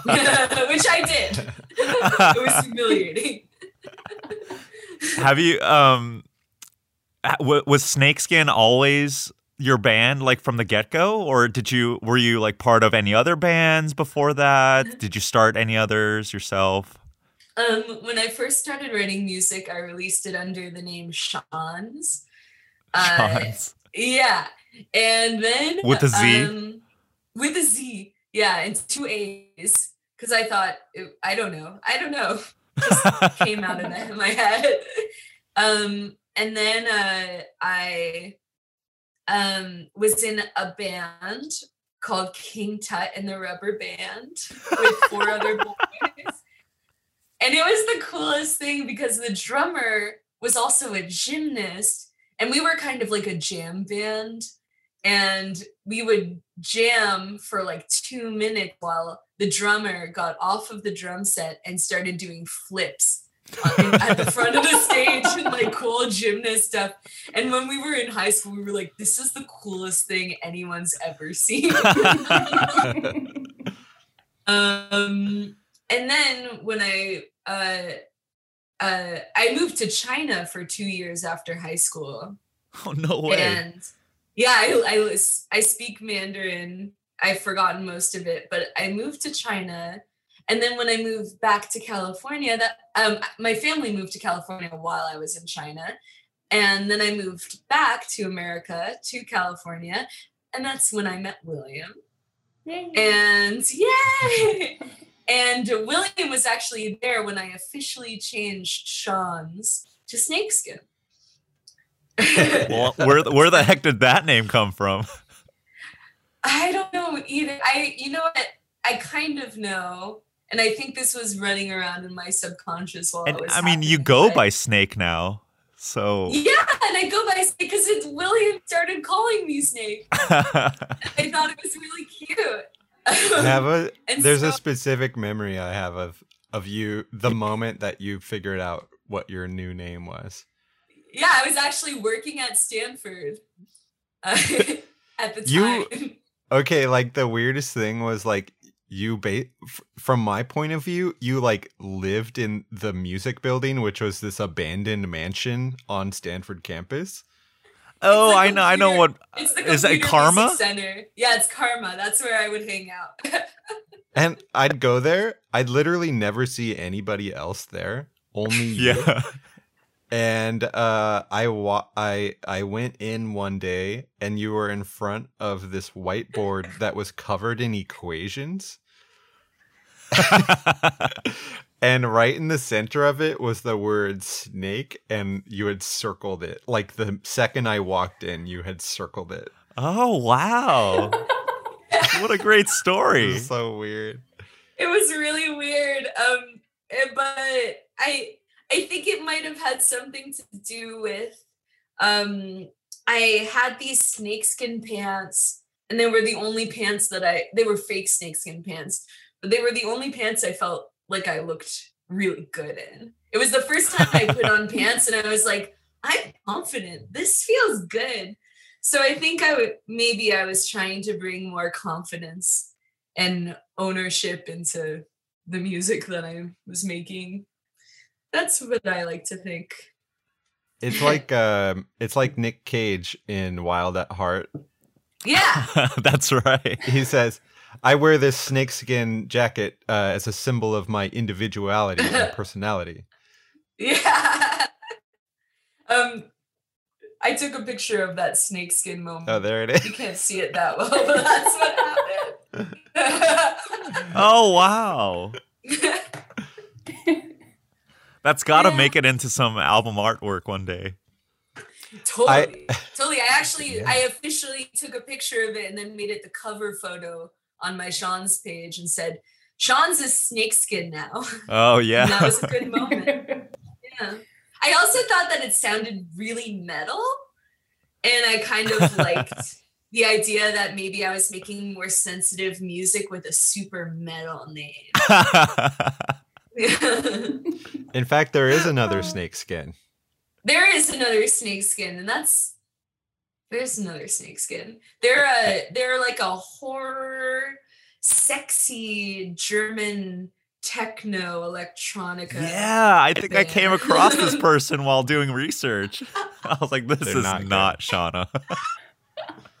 But it, I, I think it's kind of funny that maybe for a second someone might think it is. I'm kind of into that. or no, was it because uh or do you link to it as a joke somewhere? no, uh, Spotify and Apple Music grouped our albums. Oh, they together. could they confuse you guys. Yeah, yeah, we are completely linked forever. I'm sure they're as they're more pissed about it than I am. Ooh, that's Maybe we'll have like a snakeskin brawl to see who can finally own the name or something. That'd be pretty cool. gotta be through music. Gotta have like a yeah battle of the bands of the ska- snakeskin name. And then there's AAT Snake. Uh, what? AAT. Oh yeah, Aquatic Ape Theory was oh, Aquatic Ape Theory was a band that I was in. We have one album. Uh, it's on Spotify. It is I would describe I played banjo in that band. Whoa. And it is yeah, it's a concept album that I made with my my friends Kevin and Nick and all of their names are on Bandcamp or Spotify. Uh and we made like an album about just a, a post-apocalyptic cyberpunk um bluegrass future. Uh what? yeah. If you hear it, you'll understand it's called Aquatic Ape Theory.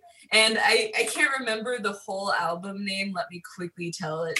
It's like you it's like it. bluegrass and like neon and yeah, yeah, spandex. yeah, yeah. Um, exactly. Uh oh, there's another aquatic ape theory now. Um, one second. Every everyone does this. Um, I'm gonna find it. Is banjo weirdly hard to learn even after you know guitar? Oh yeah, so weird. It's the crazy instrument, but you know, I think one of the fun things about it was I just played whatever I wanted on it. um, the the album name is called Aquatic. Ape, the band is Aquatic Ape Theory, and the album is Greatest Hits by the greatest band to emigrate from beneath the ocean to the terrestrial world. oh and there are little like vocal intermissions between each song telling you what's happening uh, in both the future and the past. So the dates are also the years are also dated for each transmission between each song. It's psychotic. Yeah. So those are the bands I've been in. Outside of Snakeskin, do you As- like yeah. tinker around with other um musical groups or like musicians um you know just collaborating or even just being a part of that that group or band? Yeah, totally. Um, I do a lot of stuff with uh, uh, my friend Marissa Paternoster from a band called Screaming Females. A ton of stuff. We I actually just finished collaborating with her on an album that she's gonna put out, and Oh, very uh, cool. all of my friends, I always collaborate with them. It's just so fun. I feel like one of the best things that's happened to me since finding my friends and finding my scene is that uh the the whole idea about making it as a musician I've completely thrown out out the window because I feel so fulfilled by the musical friendships. What was what that was that idea of making it before? Um, I think my the idea was the fantasy of being on a stage and then uh, five thousand people know the lyrics to my song, and then I pull the mic away from my face and I I pointed at the audience, and they're all like, "These are the lyrics to your song." Um, but now I'm really cool if just two of my friends know the lyrics to the song. I feel like I get the same feel what I imagine that feeling would be. I feel like I feel that. so um yeah, I, I feel that w- the path that I've found is so much more fulfilling and also so much more challenging. So much it it's allowed me to challenge myself to try new things in a way that I may not have done or may not have had the option to do uh had I been, you know, a top 40 pop star of any kind. Yeah.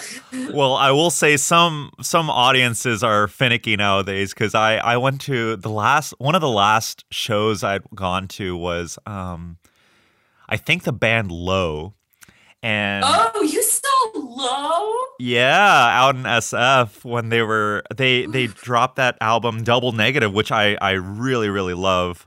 Did it And- break your heart to see that live? I would They- have been crying the whole time. I, I I was very close to tears because I, I thought the music was also just so um so beautiful and uh, you know I I listened to it so much that I um that I knew the words and you know the one thing I love about going to live shows is being able to sing along and and being a part of the 5000 like you said that could chant and and scream out the lyrics Yeah. but I guess because low is kind of they're a little bit quieter now. Their their Oh, yeah. music that Yeah. that the uh, one of the, one of the guys in front of me he was he turned around he he just put his finger finger to his lips and he was like Shh, Oh be quiet and i'm like are you kidding me like we're at a live show so maybe maybe scratching that idea of having you know the audience scream along with the lyrics is a little outdated Totally. Oh my gosh, love. I love their album, The Things We Lost in the Fire. yeah yeah that album's perfect. album yeah It's a classic. I haven't heard the most recent one though, so I'll definitely have to listen to it. it, it a lot of people say it's like a complete deviation from their previous work um and and from the very first track you'll you'll hear it like they're doing these like weird distorted effects uh yeah it's it's it's like simultaneously very electronic and very um uh what's the word uh analog You know what I think you'd love if you love electronic um and also low. Uh I think you would love one of my favorite albums of all time is Arthur Russell. oh yeah Um i know Arthur. uh World of Echo. World of Mm. Echo is one of the most important albums to me. And I would say that it's one of the, my top influences going forward. I Oh. feel like I'm accessing it way more now than I have in the past. But it's a terrific album and a forgotten album. And I wish Mm. it wasn't forgotten. I think I, I think I first came across, unfortunately, first came across Arthur Russell because of Kanye West. I think he sampled it in a one of his songs. That's- Oh, really? so cool.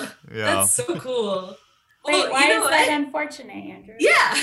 well, I don't know. That's I don't know what That's the point of sampling. I, I will. I will live. I I will live and die by Kanye, but uh, he's not exactly the most uh, PC person these days. So, or or the most popular. well, you know what? If he if he introduced you to something great, Italian hand. Chef's kiss. Yeah. Oh yeah, chef's kiss. I'm sorry. Williams Williams been really mad at me because I've been running around the house screaming "Mamma Mia" lately. I put on some Like Italian- you're making fun of me. well, are you? I'll never tell. Oh, Mamma You have to ask. Sean, and and that hand emoji, you know, it's it's one of my top like three emojis that I always use in everything. Mamma Mia. Yeah. Uh, yes. oh no, I have major internet gerbs at the moment. Okay, Oh no. it's okay. Uh, okay, Shauna, what would you say to any aspiring musicians out there? Because as far as I'm concerned, you are living with artistic integrity to the max and have just like made it, man. I feel like I've made it. I really do. I'm. I get to do music every day. Um, I get to help ri- help kids write music, which is so fun. The best job. Uh, I would say to um, any young aspiring musicians that uh, they should um, respect their own work by letting themselves explore whatever they want to explore in it. And uh, I think working with some of the younger students in songwriting that I have, uh, a lot of them are really nervous that their voice doesn't sound like it's auto tuned uh, immediately coming out of their mouths, and that um, maybe the lyrics, what they have to write, uh, they feel like maybe no one else can relate to it, like wanting Oh candy. man, judgment wanting and more fear. candy. No. Yeah, or uh, or you know, bo- body image issues. And uh, what I what I usually say to them is whatever it is that you have to say or want to say in whatever way it ends up coming out of your mouth, that's going to resonate with someone. And uh, what a what a wonderful way to connect with people. Um, and uh, yeah, and I think to be completely open to exploring new things. Recently, William's been watching me slowly break down what I've assumed the song's supposed to be.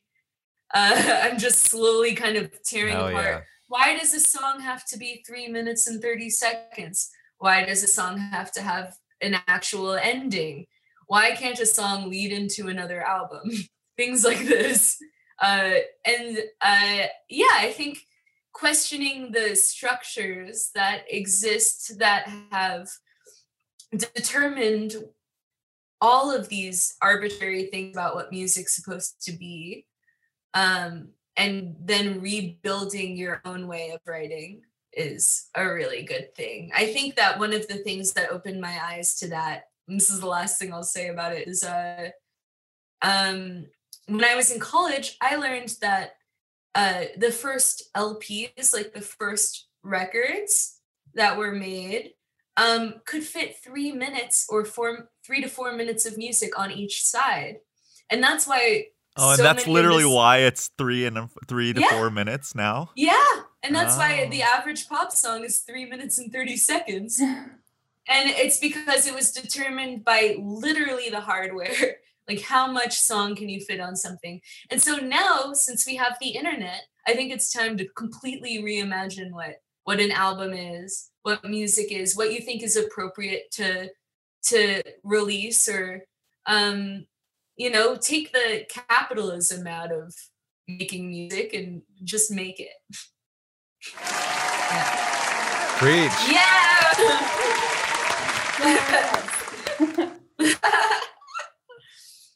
That felt So- really good to say. So um we're since we're like an ed tech podcast i mean I, I feel like we have to at least make some mention of maybe education where it stands now and where it could be in the future yeah um do you have any thoughts especially since like you are teaching um, specifically songwriting and guitar, I believe. Um, do you have any thoughts on like like what education could be like in the future, um, especially now since everyone's going online? Yeah, well, I think, I mean, I can only speak for music education, but I do believe that music education is part of uh, mental health. Uh, you know, I, I think that being able to express yourself uh, musically, even if you can play like three notes on a piano, or or allowing yourself to experiment with that is so important, especially for kids right now. Uh, and uh, I don't know. I think that Is that is that tied to any like specific um, experiences you've had teaching? Like you don't have Yeah. obviously you don't have to like men- name any names, but yeah. um, did it did you see firsthand the therapeutic benefit of just playing three notes on a piano kind of a thing? Totally. I mean, I've experienced it. I felt like music really helped me. Uh, it was, I feel like it was a form of meditation. And I know Williams felt this too when he was growing up playing guitar, um, because you're experiencing playing something in time and you are focused on that thing. Your ears are completely open. Yeah. you're listening and then you're putting it back out i feel like that's super uh therapeutic and it and it, playing music is really a form of uh embodiment like it's you're you're strumming the rhythm and Right. you're changing the chords and then you're hearing it back and it's it's a feedback loop. And i think that that really puts you in a state where you can be completely present. And i think that uh i think that feeling that type of embodiment has helped a lot of my students. And also being able to write lyrics i think having good music teachers and accepting music teachers that are open to experimenting musically with their students is important. And uh, i'm really excited because i feel like teaching music online has been super successful for me.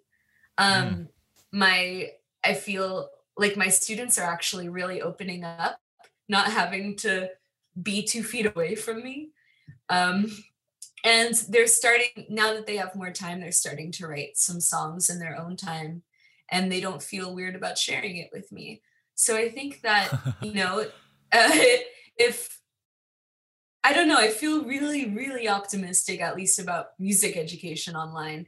And i think that if you're creative about it it could be as impactful as teaching in real life. I, I've I've taken like guitar lessons. I've taken piano lessons. Um, what's like your pedagogy? Uh, if you can, if if there's a way for you to break that down, like, do you teach your students like just the basics of, let's say, like certain chords or certain notes that they can yeah practice over and over, and then give them the space to really explore? And what is what is giving them the space to explore like entail? Like, do you totally do you give them assignments that you know where you're just like or i don't know i, I i've just never taught music before so I, I just wouldn't know where to start or how to start Well, I've done a lot of like trial and error with this. And what I found works the best and is the most exciting is that um, I've taught both kids and adults, and this always works.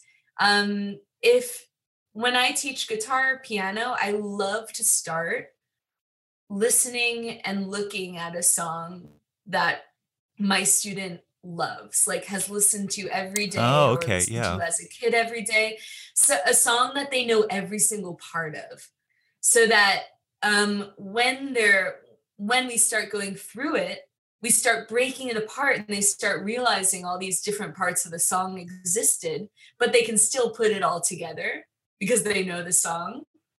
Um, and then when I teach them the chords, and most songs people love are four chords, or you know, G more or less, C yeah. D E. And I usually transpose them if it's a little too difficult to G C E, you know, to make it easier. But what's great is that if they play something wrong, they can hear that it's wrong because they know the song so well hmm and that starts ear training which is playing something and be able being able to hear if it sounds right or sounds wrong. I think starting with a song that you know really well is such a good place to start. Um, because you can start to train your ears and determine whether it's right or wrong. Well, that's something my teachers forgot to train me in. like I cannot. I I wish I could jam. Like I I know. I ca- I just have like this catalog, like a songbook of songs that I can play on the piano. But for the life of me, if I were ever in like a jam band or a jam session, I would I I would get stage fright. Like I I just don't know like what to play. Oh my god, I'm just saying no because I feel like I could help you with that. and I want to do it right now. Maybe I- will hit think- you up for music Yeah, lessons. th- I would say besides chords and knowing music, there's one other thing that's tied for the most important thing that you can learn in a music class, and that is confidence no matter what. right. if- Confidence when you when you find it when you're playing music, it's the best thing in the world. Mhm. And uh, that's what I want all my students leaving with is is confidence that they can play four chords, but confidence that that's also enough for them to do what they want right now. And when they want to learn more, they'll learn more. Shauna, that put a big old grin on my face. That's, such, that's so warm and fuzzy. I love it. And I love your uh, your concept of not teaching chords in a vacuum, but like creating Yeah. this comfy, familiar nest, and that's Totally. where you learn the stuff. I makes mean, I gotta be honest, I've tried it all ways, and that's the way that that really works and gets people to feel confident enough to continue to do more. That's awesome. Yeah. yeah, I hope that is relevant in any way. Oh, absolutely. Okay. It's also Um, okay because I think with each subsequent episode, we're getting further and further away from ed tech. I don't more think into cool tech. I don't think that's true, Andrew. Um, although that is just the tech and aspire, uh, inspirational message tone we like to end on. Um, um yeah. can you, is there, you've already shared so many uh, inspirations with us and uh, things that you're working on, but is there anything else that you forgot to mention that you'd like to plug? oh, tell us about your new album. Yes. Heart heart or bone. Um it's gonna be great. William made all three of the videos for all three of the songs. So um Heart or Bone is a short album, but it's because I've realized albums don't have to be long. And these are the songs that I've written recently that go together. So they're the ones that should be together. And uh it's gonna be sick. They're, they're very like they're rock and rolly, they're catchy, um, very different from the album that I'm working on now. That's gonna be the one that follows. Um Oh, wow. So, like, even as you're wrapping up one, you're already picking up stuff for the next. You just don't stop. Yeah, I have like a list of songs. I wish I could stop because it's so annoying. There's so many songs I have that I still have to like figure out what to do with. But um it's just really wonderful to write songs. Even if you that's my advice is even if you don't think that you can write a song, just write one. Do you Even do, if you're in the shower. do you do lyrics first or melody first? For me, usually it is one line of melody that comes with one line of lyric. Interesting. yeah and that kind of has its own tone and then i'll go to the guitar and i'll play a couple chords with it and then it'll start rolling but that's usually how it happens um and sometimes i'll say some i'll start singing something and william will hear the wrong lyrics from the other side of the room and he'll say I have a new song.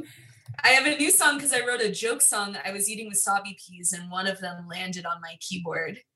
And I said, I said to William, I sang it to him. I said, There's a single wasabi key on my keyboard. And he thought I said, There's a single sobbing key on my keyboard. And I loved that. That was like so dramatic, had so much drama.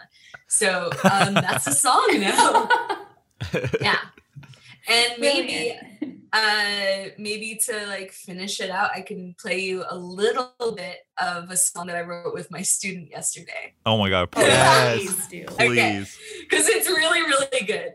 And I I it just happened yesterday. It's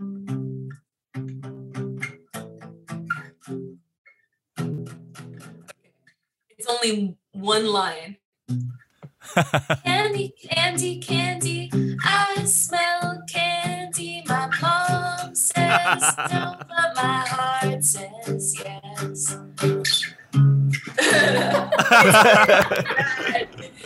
Where's my clap? She was, she was so nervous about writing those lyrics, and then she wrote it. and it was like, I was like, my mom says no, but my heart says yes. Mhm, That's genius. mhm. my God. Anyway, that's That was that. wonderful. Heart Um, or, yeah. or bone? When it, when can we expect it? Um, part of uh, I'm on an independent record label, and they screen print and print all of the vinyl by scratch, by hand. Um, everything is handmade. So uh, we're doing about I think 300 of them. They- They're still working on it. So I think early 2021. Yeah. It's whenever But the vinyl get- press factory turns whenever on. Whenever the vinyl press turns on. And the vinyl press factory is just run by one of my record label's friends. So, so whenever he he goes back to the press is when come out. But William did all the artwork, all the videos, all the merch that's gonna come out, and it's really exciting. We, I I think, um, yeah, we always internally uh, comment on what a great partnership you two have. Um, it's it's like they're very complementary. One works on the music, one works on everything else uh, to really promote that music. and yet Yeah. also have independent art uh, personas. We do, Totally. we talk about this a lot because William is is like wacky Weird. and wonderful and uber talented, and you are just an exact match. I know. Yeah, yeah, it's Well- pretty crazy. It, it, it's like what you said, Andrew, earlier, um, like uh, about Bjork and David Lynch, which is that they're aesthetic influences. I I think that um, an important thing to both of us is um, not it's not just music and it's not just image, but it's it's um, an aesthetic world that we get to create together. And yeah, an idea world. an I feel idea like you and I, you and I are always like, we, once a month we'll we'll somehow have a little topic, and uh, we'll just explore you see what i'm it pointing at together. shauna Oh yeah, you want to say let me it? pull, let me let me bring that wait, it won't. It won't get off the wall. It's stuck to the wall with tape. I taped it to the wall. I'm so sorry. It's double-sided tape. oh, oh i didn't know you did it that way uh, okay Oh, uh, that'll be fun to take the off wall. It's What never is it? What is it? It's a still of werner herzog saying that we need we need new images um to survive and we need Adequate it like images. we need adequate images and uh uh he was basically saying that like the idea world of cinema and of art and aesthetics needs needs to be able to meet the the challenges of the times and he said that like 40 years ago um and i think it's more important now and i think like the idea of making new worlds is a really interesting thing that that's what you and I do. Yeah, I'm crazy people. We're crazy. We're wacky. We're wacky guys. Fine line between crazy and genius. Shauna, really, I really. I don't want to end this not focusing on you, so we'll make sure to ask William uh, the opposite question later. But can you tell us something about him that we may not know? Oh, something about William that you may not know. Yeah. Man, I feel like this guy is an open book. I'm trying. I'm trying to think of something that he wouldn't. I'm trying to think of a dark secret. Give me a second. Um, did you know that? Uh, did you know? I feel like you might. You guys really might know a lot about him. Um, did you know that he uh eats a burger every time he's sad? And can I tell you something else? It genuinely makes him feel better. he he goes and he's like, I'm a little sad. I think I'm just gonna order a burger. I'll get does, a burger. does he have a go-to after- burger? Oh yeah. Oh yeah.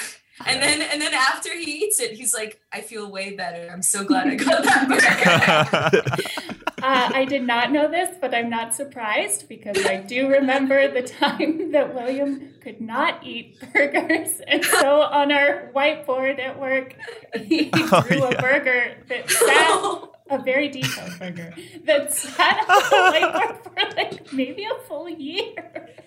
It's Yeah. all coming, it's all becoming clear. Everything's so clear. Snake, Shauna, thank you so much for joining us today. Yeah, my pleasure. I'm so glad. Whenever you guys want to do a little team songwriting session, I'm very happy to lead it. Ooh. Whoa. Oh, we're always Just looking for team know. building activities. yeah, I'm in. Wow, I'm so into that. We're going to do it. Cool.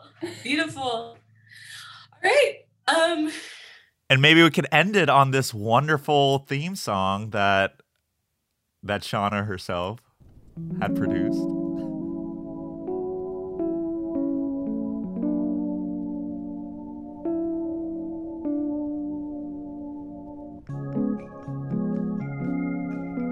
For our listeners, uh, Shauna and William are swaying like uh, car lot, car lot um, floatable man thingies. If you know a guy who has like a hundred of them, let me know. let us both know.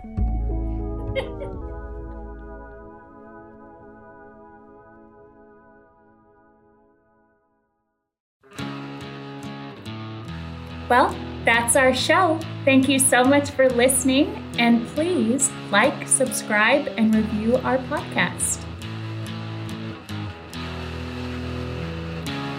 Like to see you try and draw the line between stubbornness and strength and paralysis from fear.